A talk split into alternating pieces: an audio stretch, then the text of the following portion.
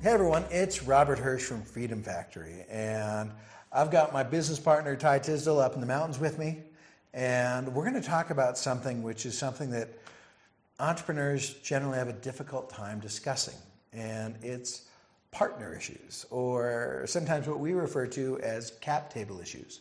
And what that means, so this could be either a family business, um, it could be when one partner wants to sell and the other doesn't, it could be when there are multiple partners or investors that want to sell and the operator doesn't. There are a lot of things around it, but bottom line is when you sell your business, there's often more than one party, and they don't always feel the same, right, Ty? That's right. It's can be the, it can be the most difficult issue. How many times have we sat through meetings with uh, business groups like Young Presidents Organization or Entrepreneurs Organization and these small groups, and they've talked about partnership issues is the biggest problem in their business. You'd think it'd be customers or suppliers or the market, but it ends up being partnership issues a lot. And the big issue when you have partnership issues is you often have people on different pages. And small business is hard enough. And when you're on different pages, it gets really tough. And sometimes, you know, there's lingering frustration or resentment, and that'll often lead to one partner either wanting to leave or to sell or to sell another partner. And if your business is anything like mine, when your, when your partner wants to sell, and let's say it's worth $2 million for simplicity, I don't have a million dollars laying around to write a big check. So, what do you do when those partnership issues come up?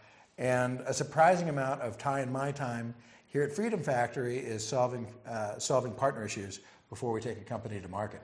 So the, the first step is to figure out emotions and, and really rank order what people want. Now, if you're partners in the business, for the most part, each partner knows everything going on in the business. Yeah. So it's not about a negotiation. Uh, you know all the facts or most of the facts.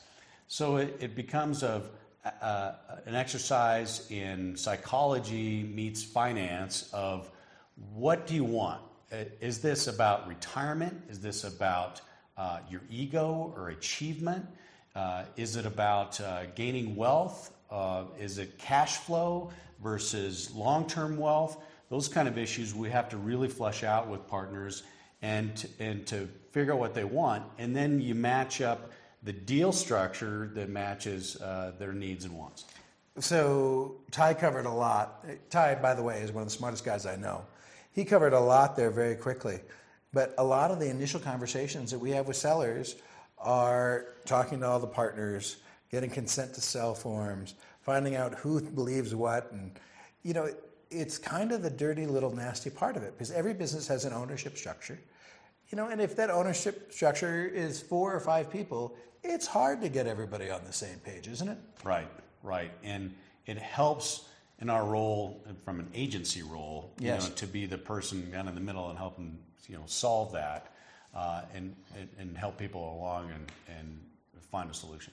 And part of the advantage is Ty and I have been entrepreneurs for 25 years. We've each been selling businesses for 15 or 20. And the reality is, is what you need are really creative structures to help mediate everybody's concerns. So we, we get together with all the partners, we outline what they're looking for, and we create structures that are really custom suited to figure out a way out of the maze. I, you know, I, I, am sure you feel the same way that I do, but I look at this and I look at every challenge like a Tetris puzzle, and I just, I know there's a solution, I just have to find it.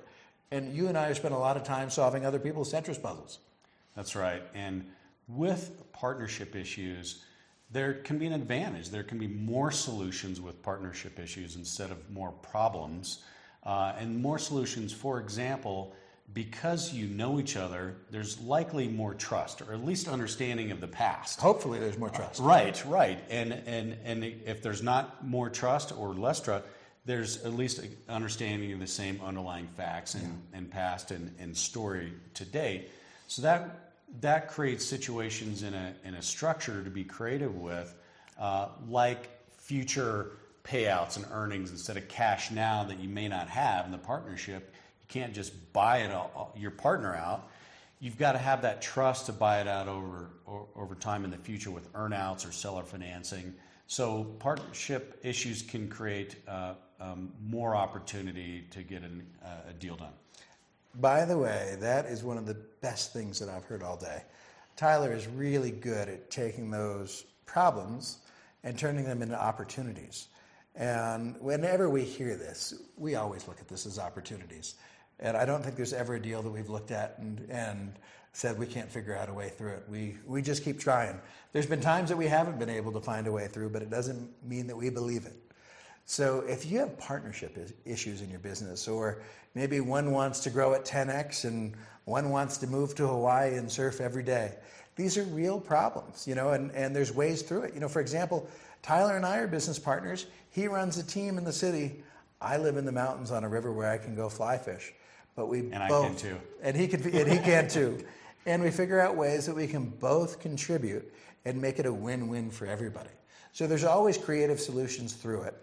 If you have any partnership issues or you're in a family business or you have divergent roles, why don't you give us a call and let us wrap our minds around it and see if we can help you figure out or see the opportunities. You know, when you're in a business, sometimes it's really difficult to see it. It's it's right here. But one of my favorite expressions is fish are last to discover water.